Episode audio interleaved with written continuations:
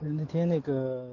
呃，我们聚会的那个小群里悠悠提了一个问题，就是呃，让我推荐一下啊书籍，并且讲一下语音讲一下读书的一些感悟或者经验体这个经验吧。首先这个啊，让我推荐读书的书籍的这个呃有。就就是经常会有人会呃让我推荐书，呃这个呢非常我我一般都不具体的去推荐，因为非常困难的一件事情，因为每个人呃他的兴趣不太一样，每个人的基础不太一样，所以说很难去根据对方的情况去推荐合适的图书，所以呢我一般。都不会去直接推荐，比如说你要去读哪本书，因为我不了解他的情况。呃，另外呢，每个人对这个读书的，嗯，有也提到说没有时间读书，因为每个人对读书的渴望或者对读书的这个需要程度是不一样的。呃，这个很重要的是你的生活中的价值排序不一样，比如说。呃，很多人他也喜欢想读书，但是总是没时间。为什么没时间呢？因为他的生活中有很多他认为更重要的事情需要啊去做。因因因为每个人呃嗯这个是大自然很公平，给每个人每天的时间都是一样的。那么这个一样的时间中，就需要你每个人根据自己的价值排序进行安排。那么我我一个同学，他是亿万富翁，嗯，他可能净值有两个亿左右，也也移民美国办了绿卡。那么我发现他的生活中的价值排序非常非常简单，就是挣钱。他之所以能能挣那么多钱，也是他把这个挣钱看作是第一排序。因为嗯，他经常给我打电话，就是比如说有时候晚上十点或者十一点，他还打电话，就问的就是他公司一些经营中的一些事情，跟我讨论。你说他的生活中就这个事儿是第一位的，甚至是唯一的，嗯嗯，那么他就把读书呀、生活呀这些都排排的很靠外，所以呢，他可能就没有事情干别的。那么可能我们大部分人呢，呃嗯，这个会有不同的排序，但是很少有人把读书排在第一位的。呃，如果你不是把图书读书排在第一位，呃，你可能就没有时间读书。因为你任何一个价值排序，你任何一个事情都不可能做得完满，都不可能嗯就很容易解决。比如说，我我生活中有很多重要的事情，那么这些事情我每天都会占据大量的时间，呃，它不可能就就就那你当然任何一个事情都是做不完的，你就没有时间读书。当然我不是说所有的人都应该把读书排在第一位，那么这样的人很少，我可能就算是。呃，比较极端的，我可能就是如果完全不读书这一天，我可能觉得这一天就白过了，没有意思。因为有一段时间，我那个辞职去去下海，嗯，做做市场，然后自己也做生意，做个体，啊，我也做过什么冰糕之类的这种东西，就是包车间去去做这些东西。那一段时间，那几年可能就没怎么读书。呃，当然也没挣着什么钱，呃呃，但是呢，就是我过后想起来，我觉着，呃，那段时间就是纯粹是浪费生命，因为对我个人来说，呃，那段时间是我生命中积累最少的，呃，这不是说社会生活就没有意义，它也有些意义，但是相对我的价值排序说，如果我没有时间读书，我就觉得我的生活就白白的过了，那么如果是。这样一种对读书的一种急切，或者一种把它当做生命中必须的东西，就是说，你不读书，你的生命就是空白。这个时候你就不会觉得没有时间读书，你总是要把别的事情赶快处理完或者挤在一边，啊，然后你拿出时间来读书，呃，这样你就会有时间读书。呃，那么当然你会牺牲掉很多很多其他的东西，比如说。呃，我我我做公司做这么多年也没挣钱，为什么呢？可能我的精力就不在，很多人说你的精力就不在挣钱上，你可能没有把大量的呃这个聪明才智用在怎么样做市场，怎么样这个把公司做大。当然这是不是问题？当然是问题，因为我们在这个这样一个世界上生存，在竞争这么激烈，你要想安安静静的读书，你得有一定的经济基础，对吧？你你你明天吃什么还没有着落的情况下，你说我就把读书排在第一位，也是个问题，也也不是一种啊很好的一种生生生活的一种呃选择。但是呢，但是呃只要但嗯很多人是说。我我挣了，比如我同学有两个亿了，还想大干一场。嗯，他说我我我再干最后一一把，比如说我挣个啊十个亿八个亿啊，我就我就怎么地了。其实其实在我看来根本就没有必要，因为我的价值观根本就没必要。我说你有两个亿就足够足够生活，不用两个亿，对我来说有两千万就足够足够生活的了。因为我对生活的要求不高，你对生活的要求也不高。你我看你吃的也不比我好，虽然天天在在饭店吃，也没也没觉得好到哪，对吧？这有什么好的？现在吃这个东西。另外呢，你每天去，你的生活质量真的提高了吗？有，那就看怎么看待这个问题。所以还是一个价值排序问题。你把钱看在第一位的话，挣钱你永远没有完。呃，所以呢，呃，我们是要。到了有了一定的经济基础，停下来思考一下我们人生最需要什么，然后可能你会发现，哎，我缺的就是读书。这个时候你回过头来就发现，我不是没有时间，我是没有下决心去挤时间，去去去这个，所以时间这个不是个大问题。我觉得你还是要把真正重视起读书的问题来。那么我当然我说过，我没法推荐读书的原因。啊，我现在先不具体说，嗯，也说的太多，呃，我先说一个读书过程中啊可能出现的一些误区或者一些错误的读书方法，大家汲取这些东西以后，可能就会明白我为什么不推荐具体的书书籍。第一种错误的读书方法，就一般的人呢，他不是做学术，所以呢，他只是想知道很多事情，所以他也不知道该读什么书，这个时候呢。他就去读流行书，就是说社会上什么书最流行，到饭店呃到书店不是饭店，到书店看到摆的哪些书摆在最靠前最多，我去读哪些书，这是一种错误的读书方法。至少只读流行书是一种错误的读书方法。为什么这样讲呢？因为你读书的目的是什么？读书的目的是取得真知灼见，取得跟。流苏的观点不一样的一种啊东西，然后得到升华。那么流苏的观点在网络上的生活中，你不需要读书就知道很多啊流传的东西，呃流于表面。但是如果你只读流行书，我说只读，那么你其实没有摆脱这个逻辑循环，你并没有摆脱这个东西。所以我们就知道，流行的书不是都是差的。不是都是差的，但是在你没有辨别能力情况下，大多数流行书已经让你中毒了。比如我举一本，呃，举几个例子，一本流行非常流行的书叫《货币战争》，这本书在我忘了哪哪些年了，就是宋鸿兵写的，呃，在所有的书店、书摊，包括盗版啊，这个书摊儿盗版的啊，铺天盖地。所以这本书的毒害性非常大，使得一很多不是经济学专业的呃人，特别是青年人，啊深受其害。因为这本书纯粹是胡言乱语，那他没有基本的经济学常识。因为这个宋鸿兵他不是搞经济的，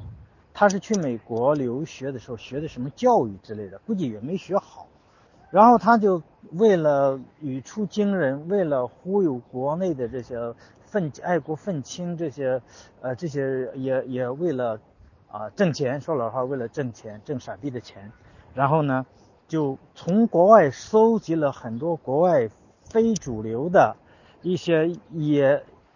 就就是民科的东西，因为你要你要知道，国外是学术自由、言论自由的，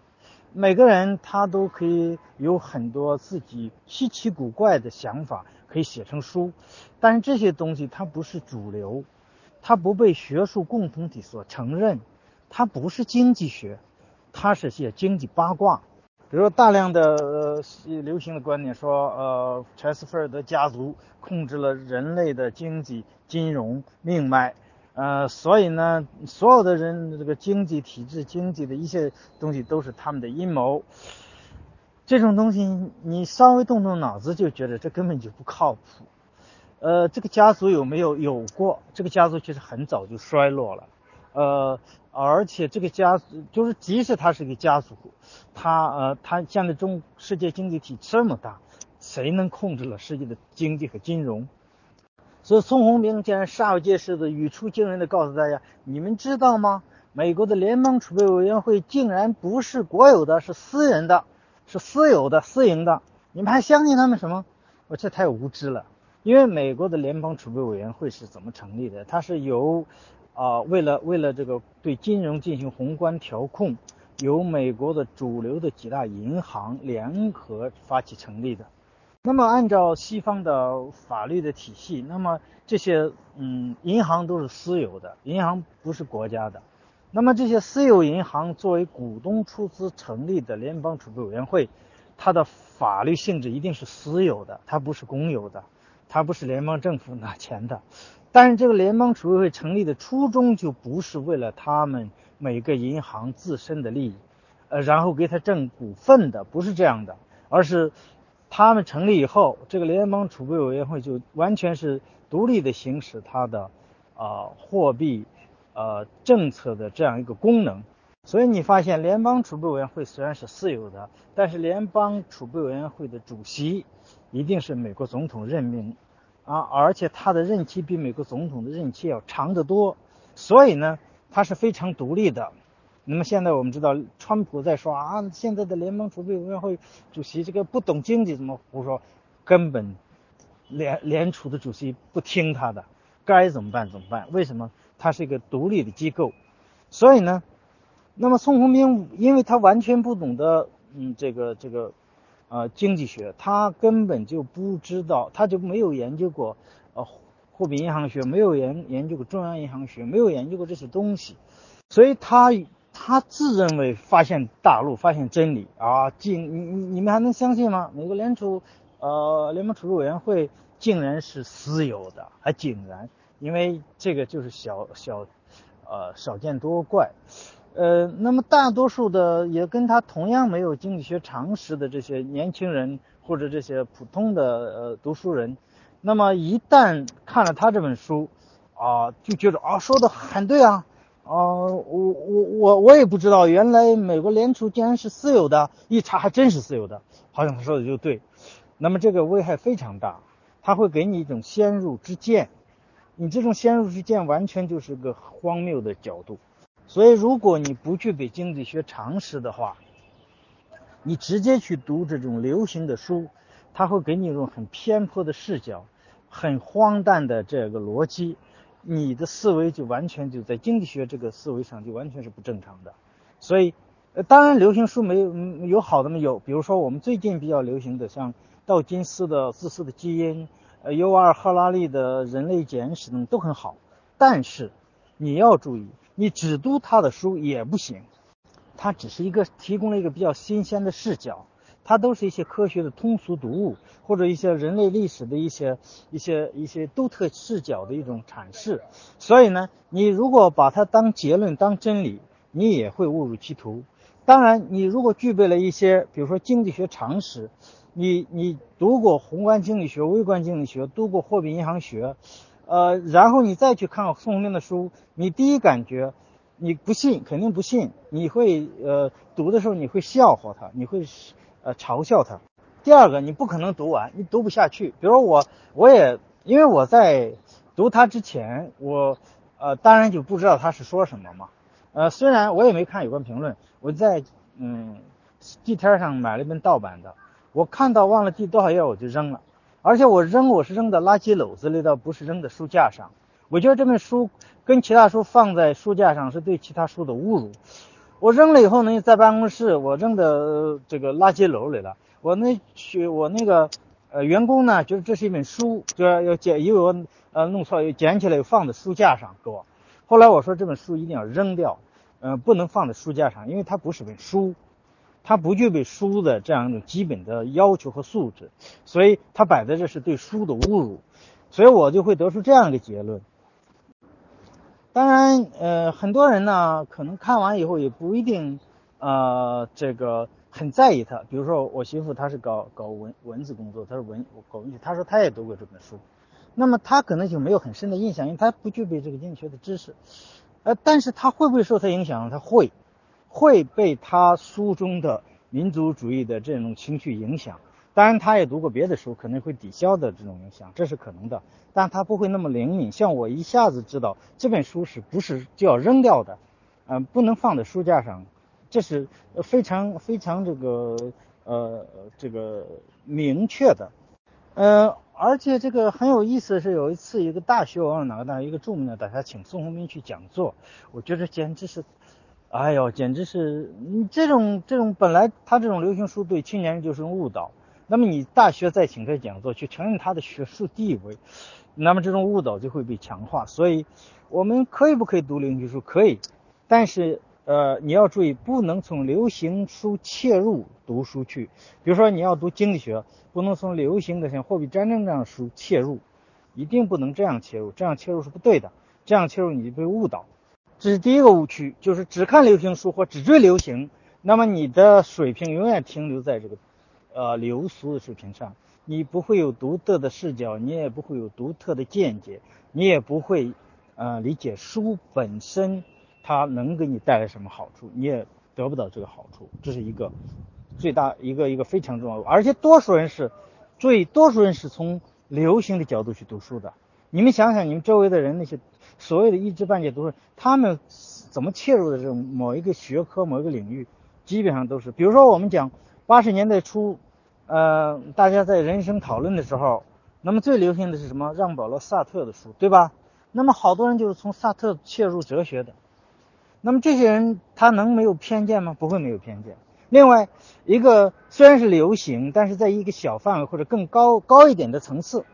比如说我们很多自由派知识分子动不动就是哈耶克是绝对真理，呃。呃，什么东西都以哈耶克的为标准，那么消极自这个这个所谓的呃这这一套市场经济理念之类的，呃呃，然后呢，呃，罗尔斯出来了去批罗尔斯是拿哈耶克一判，为什么？因为在啊九十年代到呃二零零呃呃零零年代，那么在学这个所谓的中国的学术市场上，最流行的就是哈耶克的这个书。所以很多人是从这起切入经济学、切入政治哲学的。那么他首先就预设了一个呃政治正确的视角，就是哈耶克。然后其他人跟他不一样就是错的。那么这就是一种错误的、错误的读书方法，只是层次比货币战争要高一点而已。这么说吧，那些把哈耶克奉为神明的人，呃，那些自由主义者和那些呃嗯把货币战争奉入奉为神明的那些民族主义的。小愤青，他们只是程度或者说层级的差异，他们犯了一个一样的错误，就是偏狭，他的切入点是错误的，是偏狭的，是流行的，这是一个一个一个呃错误的读书方法，从流行的视角去读书，只读流行书，这是错误的。那么这就引出第二个读书的误区，第二个误区就是说过于偏狭你的读书的面儿。所谓过于偏狭，不是说。我各个学科都有，都不是这样的。你可以就一个学科，比如我就研究政治哲学，或者就研究历史，这没有问题。但是你不要抓住某个学派或某个人的观点不放，别的领域我不看，我就研究它。比如说我们典型的，我昨天晚上跟一个呃小伙子聊，他是跨界的，他既是那个所谓的马克思主义左派的啊左派的人，又有跟自由知识分子打交道。那么他认识很多左派的人，比如说现在北大有一批马克思主义什么马叫什么马克思主义读书小组之类的，像岳新这些人，嗯，当然，我跟他交流我也有收获，就是我现在知道在左翼阵营中，呃，他们有好多派，比如说乌有之乡这一派，呃，在这些年轻的马克思主义者看来，他们就是反动派，所以他们还是用了马克思主义的语言，阶级斗争的语言，说这是反动派，为什么反动派？因为他谁上台支持谁，比如说啊张宏良啊啊这个孔庆东啊呃这个这个这个司马南呢，老牌的这些，嗯这些呃谁上台支持谁，还有一方呢是顽固派，就是老文革派，就支持文革的，大多数文文革的红卫兵遗留。当然，这两派是有交叉的，但是这年轻人呢，把他们看作都是反动派。年轻人不是这样的，但是年轻人是用了马克思主义的话语模式去进行一种新的反抗。当然，这有没有可取之处？有。但是我说，你们的问题还是你们只懂马克思主义。你们从幼儿园开始，你们接受的就是这样一种正统的马克思主义教教育，嗯，那么你们的视角无非是支持马克思主义还是反对马克思主义，就这两个视角。你你你这样的话呢，你就在马克思主义的话语模式里去去讨论问题，所以你们最终，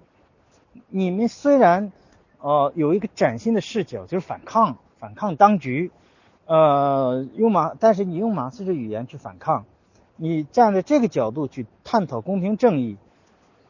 你即使嗯有所行动，你行动的导向最后导向什么一个结果，这肯定是很清楚的。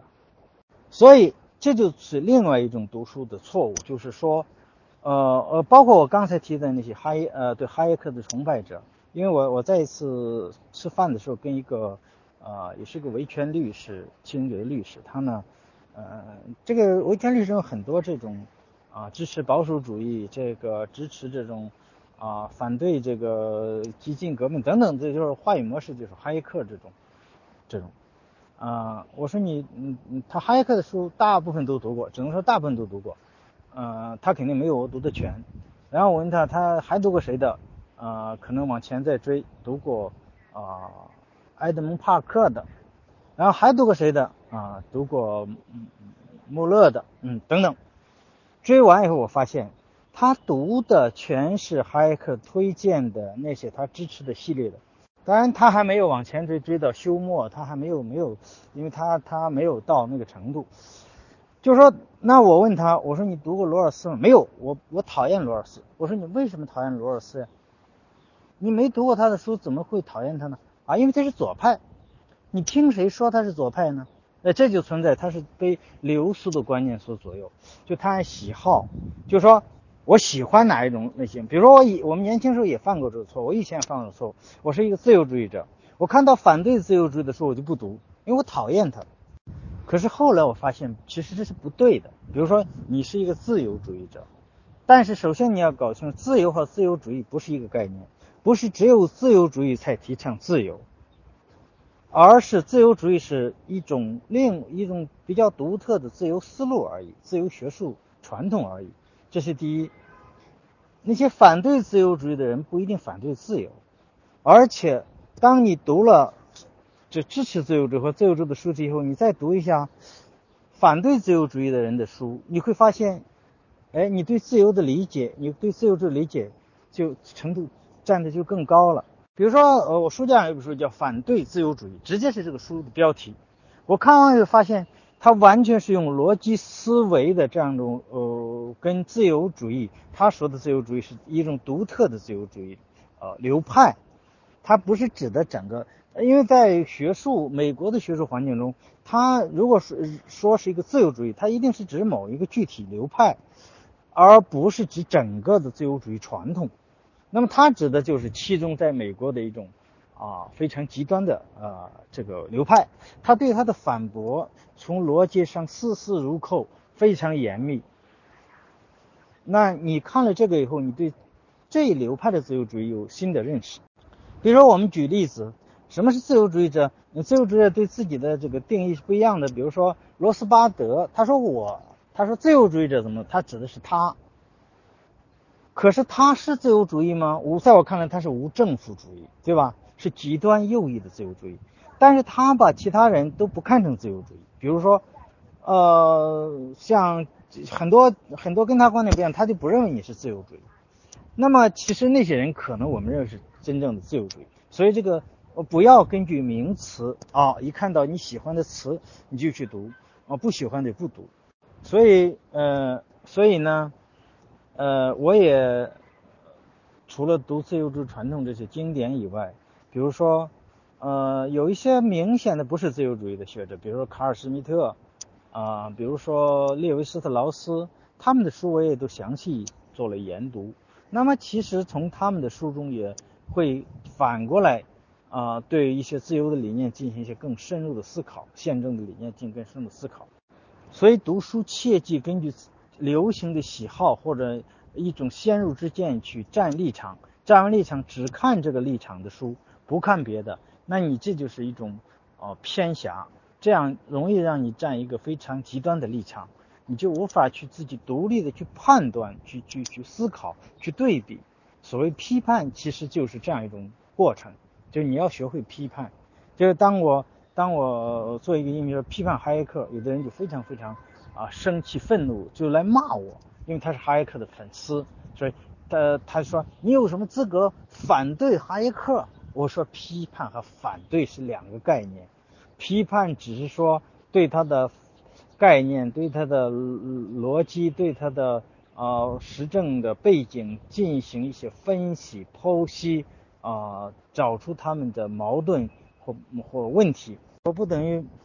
啊就彻底否定它，更不是反对。所以说呢，呃，读书的面儿不要太窄。这个不要太窄有两个层面的问题，一个是你在某一个某一个学科，你不要只读一种学说。对反对他的跟他不一样的就不去读啊，因为我讨厌，我不喜欢，我就不去读。这样的话呢，你就无法很全面的啊对这样一个学科进行一个把握。第二个呢，就是我们说的面不要太窄，还有另一个含义，就是你要呃，比如说你是一个搞人文科学的，你出身就是一个啊，比如说文学专业的、哲学专业的。你去最好读一点自然科学的科普书，呃，因为呃，当然最好是能够呃有一些几何学或者说呃数学的基本的修养，啊，有一些物理学的常识，有一些进化论的知识，基因理论等等。那么你在谈人文科学的时候，你就不至于太飘，啊，不至于太傻。比如说我们很多人。现在呃这个呃信教了，那么很多中国人一旦信教，他就立即选择一个反对进化论的立场，因为进化论跟基督教的这个创世说是是不一致的嘛，对吧？但是这就是说一下子就选了一个，你可以信教没有问题，信教它只是种信仰，但你不能因为信了教，你把科学就抛弃掉了，你把这种那你就你的生活就从一个极端到另一个极端。你从一个呃本来是个没有信仰的一个很实际的一个人，变成了有了信仰完全失去呃世俗的这种生存能力的人。因为你不想相信科学了，你不相信逻辑了，不相信理性了，你的生活一定会受很大的影响。你的思考，你就其实是误入了歧途。那么相反，如果你是一个理工科背景的，我我们知道理工科背景的人他不缺这个逻辑思维能力，但是。这不一定就是说保证他有正确的思维，呃，因为理科的这样一种啊逻辑思维能力，这样一种实证的基础啊啊是有好处的，但是你缺乏人文修养，呃，你可能就陷入一种啊一种另外一种偏狭。比如说我举个例子，那么在嗯原来那个小说家葛飞曾经举过一个例子，他是清华大学的教授。他有呃是清华北大我忘了，可能应该是清华的教授。他在那个清华大学溜达时候碰上一个搞数学的教授，他们俩聊天。那搞数学的问他你是搞什么的呀？他说我搞文学的。那个搞数学说文学有什么用？没用啊，搞文学没有没有任何用处。那么葛飞只能笑笑，因为他没法跟他对话，因为这个搞数学他只知道他数数学有用嘛。其实我们搞数学这数学其实也没用，但是他会讲出啊数学逻辑啊。数学是医学学科学的基础呀，他讲出一通道来，讲的对不对？都对，在他的领域都对。但是他说文学没用，其实就等于反过来不懂数学说数学没用是一个道理，因为你根本不了解那那个领域，你完全是无知，你就不要下结论。所以说，有些偏重理科、特别偏理科的人，他缺乏一个形象思维能力，他缺乏对人文人文知识的掌握，那么他就经常出笑话。他其实有时候就社会的笑话。我们举例子，陈景润就是这么一个笑话，怪胎。呃，因为陈景润有个很搞笑的事情，呃，原来呢，呃，那个他住在那个大筒楼里，就是那个那时候条件都差。那大筒子楼呢有个洗漱间啊，其实是敞开的。呃，到了夏天大家都在那冲凉啊、洗澡，有些女的也去冲凉洗澡。那有些女的不太注意，就在那脱光了就洗澡。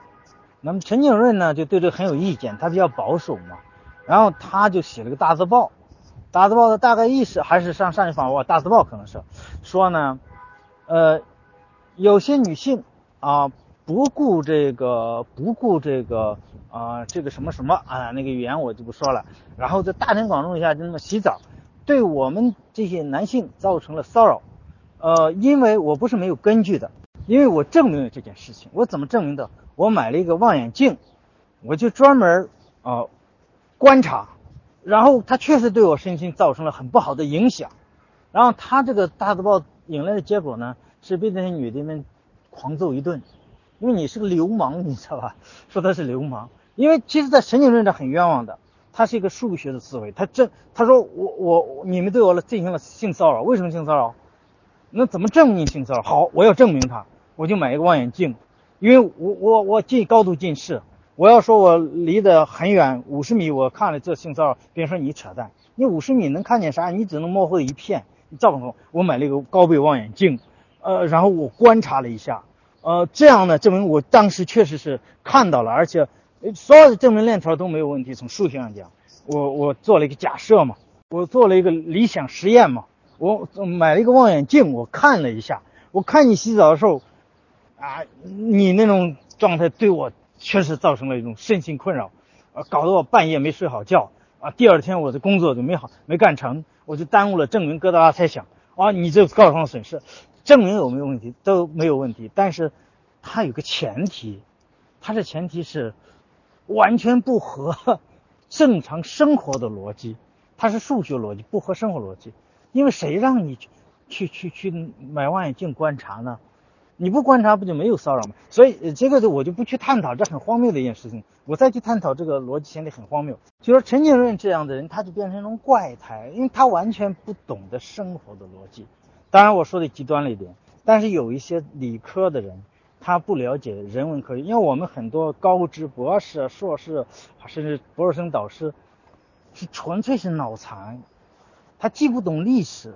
又不懂这个呃这个这个这个基本的啊公平正义啊自由这些理念，所以他一定是一个被官方利用的工具，有很多这样的人，所以你不要认为他学历很高就有文化，这叫有知识没文化，有知识没文化，一个很重要的就是他缺乏这个人文科学的修养，人文学科的修养，所以呢这就存在着一个知识面要广，你要你的知识范围。你的思维方法不至于太偏狭，你的知识面要有一定面，就是文理要兼备一些。好，还好我是学数学的，我在高中是物理学的最好。呃，我我物理呢，曾经这个，嗯，高考的时候，嗯，提前十五分钟交卷，因为整个考区就我一个人提前交，没有高考时谁会提前交卷？我我觉得实在检查不出什么问题来了，然后我离开，然后我呢就。被扣了，呃呃，两分。嗯，那时候满分一百分，我考了九十八分。为什么扣了两分？就是微米跟米的换算关系啊，我搞成十的负四次方，它应该是负六次方，好像大概是这么个错误。然后我被扣了两分。这时候，但是那年我没考上大学，你们要知道，我并不是偏理。我语文也很好，我的语文作文基本上是可以考接近满分的，要四十分，我基本上能得三十八分这样一个水水准。嗯，我的问题就是在理科那一步偏的太厉害，比如说我物理很好，我数学、化学不好，啊，都不及格，啊，而且数学是要倒扣分的，你知道吧？呃，为什么呢？因为我我我不愿意算题，我我不愿意做，我只愿意看看啊，理解就行。那么物理学呢？可以通过你的理解，当然也需要做题，对吧？但是如果你的理解足够到位的话，你是可以演绎出它的那些东西来的。但数学你不做大量的题，你真的做不完。化学呢，你要背那些化学性质什么的，所以我我很懒嘛，我就我我就不努力嘛。所以说，呃呃这种偏，但是我呢理科还是可以的。首先我在大学有四年的数学训练，尽管经常考不及格。啊，经常不去看上课，有的课程我就学一天，啊，但学一天那门我还真及格了，呃，微分方程我就学了一天，呃，教室在哪，老师是谁都不知道，我就第二天要考试，今天我的书是新的，我就早上打开一直学到晚上，我得了六十三分还是六十几分，呃，我们班有二十多个不及格的。呃，这是还有没有空间集合？我只是看了一天，啊，看了一天呢，我几乎满分。呃，但是也有很多课程你完全不去，呃，上你可能就不及格。但是至少我的我的逻辑训练没有问题。那么我在上大学的时候，我我最早是切入是，呃，文学，啊，读诗读小说，然后开始因为是研究文学嘛，就想考这份研究生。就想考美学的研究生，就研究了很多美学，比如李泽厚的美学、朱光潜的啊等等，读了很多呃美学书，然后从美学又逐渐的转向了哲学，啊，因为美学你也会你会读到黑格尔有美学，对吧？啊呃，康德有判断力批判也是也是谈美学的，所以他也很容易就连到哲学上去，本体论等等这些问题上去，然后呢啊你呃逐渐的我的读书，因为。因为我有一种，呃，对知识的渴望，就是我假设对这个领域不知道，我会我会非常迫切的去，呃，去去切入这个领域。那么从哲学也读了一些经济学，因为你要你要读哈耶克，你要读哈耶克的话，呃，你读哈耶克的政治哲学，你要必然要要知道奥地利经济学派，呃，你要读一些经济学，那我也读了很多经济学的书，那么。呃，转来转去，比如说开始考研究生，想考这个政治哲学，呃，想考科学哲学，不不想考美学，想科学哲学，那读了大量的科学史，呃，科学哲学、科学社会学，呃，卡尔波普研究的非常透，我我就他的书读读好几遍，呃，我在八十年代初有一个中外比较文化研究班，我是第一期学员，然后我的论文呢就是用哈耶克的这样一种批判哲学的科学哲学的思想。来论证为什么自然科学没有在中国产生？当然，现在看那种论文一钱不值，但是这种训练，这种啊，对以后读书是有好处的。所以这是第二个，你的面要广。当然，面要广，有时候啊，它不是人为，它可能是你的兴趣转移带来的。有人说，如果你是个学者，你兴趣老转移是不利于你做学问的。但是如果你是个读书人，你的兴趣转移，每一次转移都会在某个领域让你去。啊，这个读很多书，但是回过头来，当你读了很多年书，发现你原来那种兴趣后来转移以后，它不是白白的，它是在这个领域。比如说，我原对文学很感兴趣，我读了很多诗、很多小说，自己也写诗，但写的不好了，我没有这方面才能。呃呃，然后呢，又转到美学啊，转到哲学啊，呃，哲学呢又又又有不同的兴趣，比如说我对科学哲学有兴趣，读一段科学哲学，后来。啊，又对生命哲学有兴趣，就读存在主义的书，那么最后转到政治哲学。那么所有的这些转向，对你，比如说我最后在政治哲学领域里可能啊花费的比较多，那我在解剖政治哲学问题的时候，那么科学哲学的这样一种思维，这样一种训练，卡尔波普的这样一种训练，和啊海德格尔这样一些存在时间的这种研读，对你有没有用呢？当然有用。我们对最根本的自由的根本的思考，我们就会回到存在，回到本体论，比如说康德哲学中是如何界定自由的，你就不会很无根的、很浅的，我只懂只懂政治哲学或者政治学，呃，只知道这样一个最呃流俗的概念和最基础的啊最最呃这个实用的概念，你的理解就会有问题。呃，当然，你在读这些过程中，你就会发现，你极其迫切需要一种知识，就历史学的知识，因为所有的学说、所有的思想，它都有一个背景，这个背景你没有，你对它的理解是有问题的。所以，那我必须再转向历史学的这样研读。那么，另外，你在读这些哲学书的时候，它必然涉及到。啊，某个时代它的争论，这些争论大量的背景就是基督教的背景。你如果不懂得宗教的这样一种呃观念背景，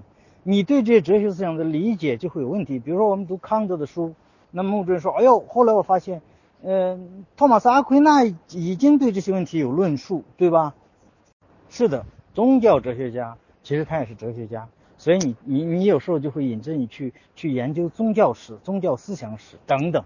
所以你的知识面是因为你无不不停的探索，你的知识面会不断的扩展。但是，呃，这里就引来另一个问题：精读和泛读的一个关系。就说我们这个时间其实肯定是有限的。如果我们把每一本书都精读，我们读不了几本书。你一辈子能读两百本书就不错了。如果你去精读的话，比如说三大批判这三本书，你一年精读能读完吗？要按精读的要求，一年是读不完的，对吧？一年是至少你一遍是达不到精读的要求的。所以说，这有个精读和泛读的问题，要保持一个精读和泛读的一个比例。那么，或者说我们在进入一个学科的时候，怎么精读哪些，泛读哪些？我是建议这样：比如说你对政治哲学有兴趣，如果你对政治哲学有兴趣的话，你想读这个政治哲学的书，当然有些书是必须精读的，这当代政治哲学家的一些经典著作你是必须精读的，必须读懂的。可是你完全一头扎进去，你就会出现另一个问题：你对他的学术背景、对他的观念的这个严格没有概念，你。根本读不懂。人说所有的书都能读懂吗？不是。如果你不具备背景知识，读不懂的，那怎么办？我是这样建议的：如果你对政治学感兴趣，你先读一本比较好的政治哲学史，就从古希腊的政治哲学思想，一直到霍布斯，啊，什么加维里、霍布斯，呃，洛克、卢梭，啊，穆勒，啊，再到呃近代的什么什么。呃，其他的人，比如说哈耶克呀，啊，伊塞尔柏林呐，啊，埃德蒙帕克呀，啊，等等，按这个系列，嗯，一直到当代，你当把这个观念史都读到当代以后，那你就知道，啊，他们历史上有哪些问题一直在争论，啊，然后到了当代，人们有哪些观点，这个时候你可以，呃，先比如说通，嗯，比较比较快的浏览一遍，啊，这个他们这个当代这些。经典先浏览一遍，浏览一遍以后呢，你会发现哦，我的理解是不是还不够深？那就我就针对，比如说我现在要重点研究古典自由主义的理念，那好，那最核心的哲学家哈耶克，你可以从他呃通向奴役之路啊，这个这个自由宪章啊，这个来读，呃，然后你再读啊呃那个。呃，立法、法律自由，啊，等等，你基本上就把他的书读完了。这样的话呢，呃，你如果愿意的话，你你你可以读几遍。就是第一遍我要泛读，比如说我在我现在又重新读康德，康德三大批判，我很快的泛读了一遍，读完了。我为什么泛先泛读一遍呢？因为我要尽快的知道他在说什么。当然我是知道的，我我读过嘛以前。呃，也也，但是有好长时间没读了，我我需要，呃，这个把三大批判连起来读一遍，有一个整体印象。当然，这个过程呢，你大概的要读懂他在说什么，他的概念你要理解，但是不需要记得太深。呃，他的论证过程有些可能看不明白，你绕不过弯了，没事过去，不要纠结。嗯，然后把他整个的思路。搞清楚了，三大批判读完以后，第二遍我就开始精读了。精读的时候，我任何一个他的概念和论证的细节我都不放过，我要反复琢磨他为什么这样说，他的论证是怎么论证的，呃，对吧？比如说，他首先提出了分析命题和综合命题的区别，你要知道分析命题啥意思，综合命题啥意思。分析命题就是后边的包含在概前面的概念中，它只是一种啊一种解释。它没有新的东西添加进来，那么他就提到，呃，往后他提到数学，好多人认为数学是分析的命题，其实不是，数学是综合的。为什么综合的？二加五等于七，那么二和五这个概念，啊，加在一块包含着它和的概念是没问题的。那和是多少？肯定没有包含。七是一种新的东西，那么也就是说，它其实是它是借助于直觉，我们用两根啊木棒。啊，加上五根木棒，我们的直觉告诉我，诶，现在是七根木棒，然后我们会，他是这样来论证，然后你要一定很清楚的，把它每个论证的过程都要搞得清清楚楚，当时需要彻底理解它，但你需要不需要背记呢？不需要。为什么呢？我的学习学习经验经验，只要你理解了，你就不怕记不住，记不住也没问题，因为在下次读到这个地方，你马上就想起来，哦，整个这过程是这么论证的，呃，所以呢，不存在大的问题。这也是我在招聘啊，我的手机快没电了啊，我我快点说，呃，招聘员工的时候，我问他很多会计学的问题，他们说我记不得了，大一学的，大二学的，已经两三年了都忘了。我说你当时就不理解。如果你的老师像我这样教你，那么全都是所以然的，就每个概念讲清楚以后，为什么这样啊？你也知道为什么，然后往后为什么这么处理？呃呃呃，这样呢就呃就那个呃你你就记住了，呃然后呢 那个呃如果你不理解，你很容易忘啊。这里加在秦岭蓝关处二。说把读哈耶克做的读货币战类比，未免太八卦，你根本就没听懂我说啥，你根本这只是层级不一样。如果你只读哈耶克和只读货币战争，其实没区别，你明白我的意思吧？因为你不具备批判的能力，你只能接受他的结论，那他结论碰巧是对还是碰巧是错，你都只能接受，所以。家在秦岭蓝关处，你可能在这群待的时间很短，你不太了解我，不太了解我说话的方式，呃，或者说你去听听我批判哈耶克的音频，你还是要把哈耶克当真理，把货币战当谬误来进行啊对比，其实这个是错误的。任何一本书，如果你只读它，你不读别的，你其实你没法跳出来对他进行质疑或批判。你也不知道他对为什么对，错为什么错，只知道接受这个结论。所以，呃，你是用太八卦，这个说明你完全不理解我在说啥。当然，我没有必要说这些话，也没有意义。因为既然你提出这个问题呢，我就会，呃，有些人还是这样，他在听别人讲话的时候，还是自己的主观的这样一种相入之见啊，在支配着他。所以他用未免太八卦这个，呃，可笑的说法呢，就是其实他没理解我前面说的话，这个。比如说你你在嗯这个面和呃精读和泛读，你怎么解决这样一个关系问题？因为一个人一辈子不可能精读太多的书，所以在一个领域里，有些最经典的书你是要精读的。比如说你要读哲学，你完全不懂康德的哲学，你基本上就没有资格去谈哲学。在西方哲学，你说我不懂康德，完全不懂康德，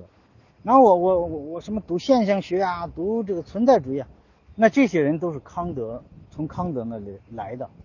呃，那么有人说我就读哈耶克，就刚才这个说哈耶克和货币战类比很荒谬啊，其实很荒谬，他两个当然没有可比性，对吧？但是如果你只读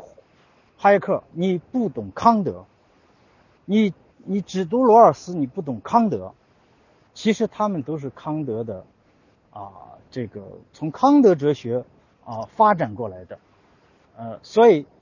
我们有些东西必须精读，没有办法绕不过去。但是我说读不懂怎么办？呃，那就是这个问题，就是你首先了解背景知识，然后啊，首先泛读一遍，然后再进行精读。精读完了呢，最好再泛读一遍。那也就是说，有些经典书你至少读三遍，至少读三遍，你才有资格去谈说哦，我我我理解了康德哲学，呃，我至少知道他在说什么，对吧？呃。也就是说，我们在读书的时候一定要，嗯，不能说平均用力，呃，为为什么先读一个，呃，这个学说史呢？比如说在政治哲学上，你读完学说史，你知道哪些哲学是很重要的，哪些哲学家的思想呃影响力非常大，呃，这样的话你必须去搞明白，那你你就切入精读这个这个阶段，你就去精读。当你精读完以后，那么当你精读了。几个人，比如说哈耶克，你精读了，呃，你你肯定要精读一下啊。当然，你你说我我研究政治哲学，我可能没有必要去精读康德，我需要了解康德就行，可以，可以。我，但是洛克你是要精读的，卢梭你是要精读的，对吧？至少洛克的《政府论下》你是要精读的，呃，卢梭的《社会契约论》你你你是要精读的。好，那你这这两者有什么差异？你你要学会比较。我的两个自由的理念就是比较洛克的《政府论下》和卢梭的《社会契约论》的，我进行了比较，然后通过这个比较，那我再结合历史知识，结合法国大革命、美国革命，那么我就知道啊，这个这两个理念对后世的影响有哪些差异。所以呢，至少我有一个独特的视角。好，那么当然，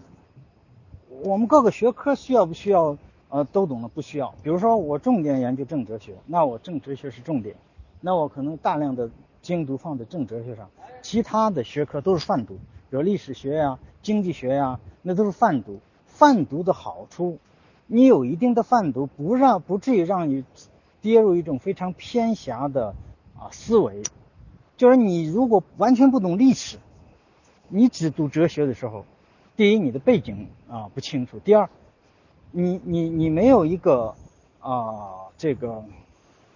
很很很扎实的这样一种啊对事件的这样一种一一种，就是说你你你只读了啊卢梭和洛克，呃你不懂得呃后来的呃呃革命史，就是法国大革命、美国革命、英国的这个宪政历史，对这些没有概念的话。你实在飘在空中，你你很难去比较这些观念。我为什么说我要接受洛克式的自由观，而我不我我我会诟病卢梭的自由观？因为人类历史有惨痛的教训，啊，是吧？嗯，那么美国革命和法国革命的对比就很清楚，所以你有一个很扎实的现实感。呃，如果你没有一个知识面的话，嗯，你就会陷入偏狭。所以说我我我因为手机马上没电了，我我我总结一下，我读书的教训，第一个，呃或者说呃呃误区，第一个不要从流行的书切入，或不要只读流行的书；第二，不要先设预设立场，以好恶来读书，而只读自己喜欢的啊这样个流派的，而不读自己不喜欢的；第三个，要解决好精读和泛读的关系，最好是从泛读开始，从泛读开始。将一个学科领域大概的情况有所了解，然后重点去对那些这个学科领域最重要的思想家或者说书籍进行精读，哦，然后保持精读和泛读的一定比例。比如说我一年精读一本书、两本书就可以了，然后今这一年要保持大量的泛读，就说我要读个至少二十本以上的书、十本以上的书，但这些都是泛读一溜过去，我不需要理解的太深，但我知道就行。所以呢，这样你的读书面也够了，你的精度也够了，也不至于陷入一种偏狭的境地。所以我谈到这儿，我就说为什么不推荐书呢？因为我完全不了解你处在哪个阶段、哪个状态，所以呢，呃，我真的不知道你缺的是什么，所以呢，就是不好推荐。呃，所以呃，每个人根据自己的情况设计自己读书的啊路子，就是说，呃。你对什么感兴趣，对吧？你这个不同的领域它是不一样的，比如文学这个领域里跟哲学领域就完全不一样。啊，文学就是大量的是泛读嘛。所以呢，可能没电了，我就先讲这些。这是啊悠悠那个提出的推荐读书的问题啊，引发的我一个想法，就是呃把大部分人读书的误区。告诉大家，嗯嗯，大家尽量去避免这些东西，尽量是能够，呃，当然识别哪是好书，哪是坏书，嗯，这个是需要功底的。你只有读到一定的层次，你才能知道什么书是好书，什么书是坏书。比如说，我一眼看出货币战争是烂书，是因为我具备经济学知识，具备了一些西方经济学的修养。呃呃，如果你没有这个技术，你就看不出它是烂书了。所以呢，嗯，我如果笼统说读好书不要读坏书，这个跟没说是一样的，因为你没有能力去分辨这个东西。只有当你把这个学科、这个领域都有一个基本概念以后，你知道这个呃，在历史上谁是比较重要的思想家，呃，那么你再回过头来，你就不会变成一个马克思主义者，因为你知道马克思主义在人类哲学史上。它不是一个呃很很重要的，呃，他不是一个很重要的哲学流派或者哲学的这个很重要的哲学家，或者说他即使把它当做有一定嗯重量的，它也不是唯一正确的。这样的你就不会陷入一种啊偏狭，陷入一种这个呃极端，呃，所以我就是说我我我就提醒那些年轻人。啊，他们为什么变成马克思主义者？是因为他从小的教育就让他走了邪路，啊，是呃原因在这里。我不知道我这样讲是不是太宽泛了啊？对悠悠或者其他的朋友，是不是有启发啊？希望大家啊也讨论，也会交流一下读书的经验，因为读书这个事情非常个人化的事情，每个人有每个人的经验和每个人每个人的啊这个方法啊是是非常有必要进行交流的。我就说这么多。嗯，补充一句啊，那个陈景润挨揍这个事儿，打他的也不是一般的人，一般的女的不敢打他，是聂荣臻的女儿好像在那住，说聂荣臻的女儿带着一帮女的揍了他一顿。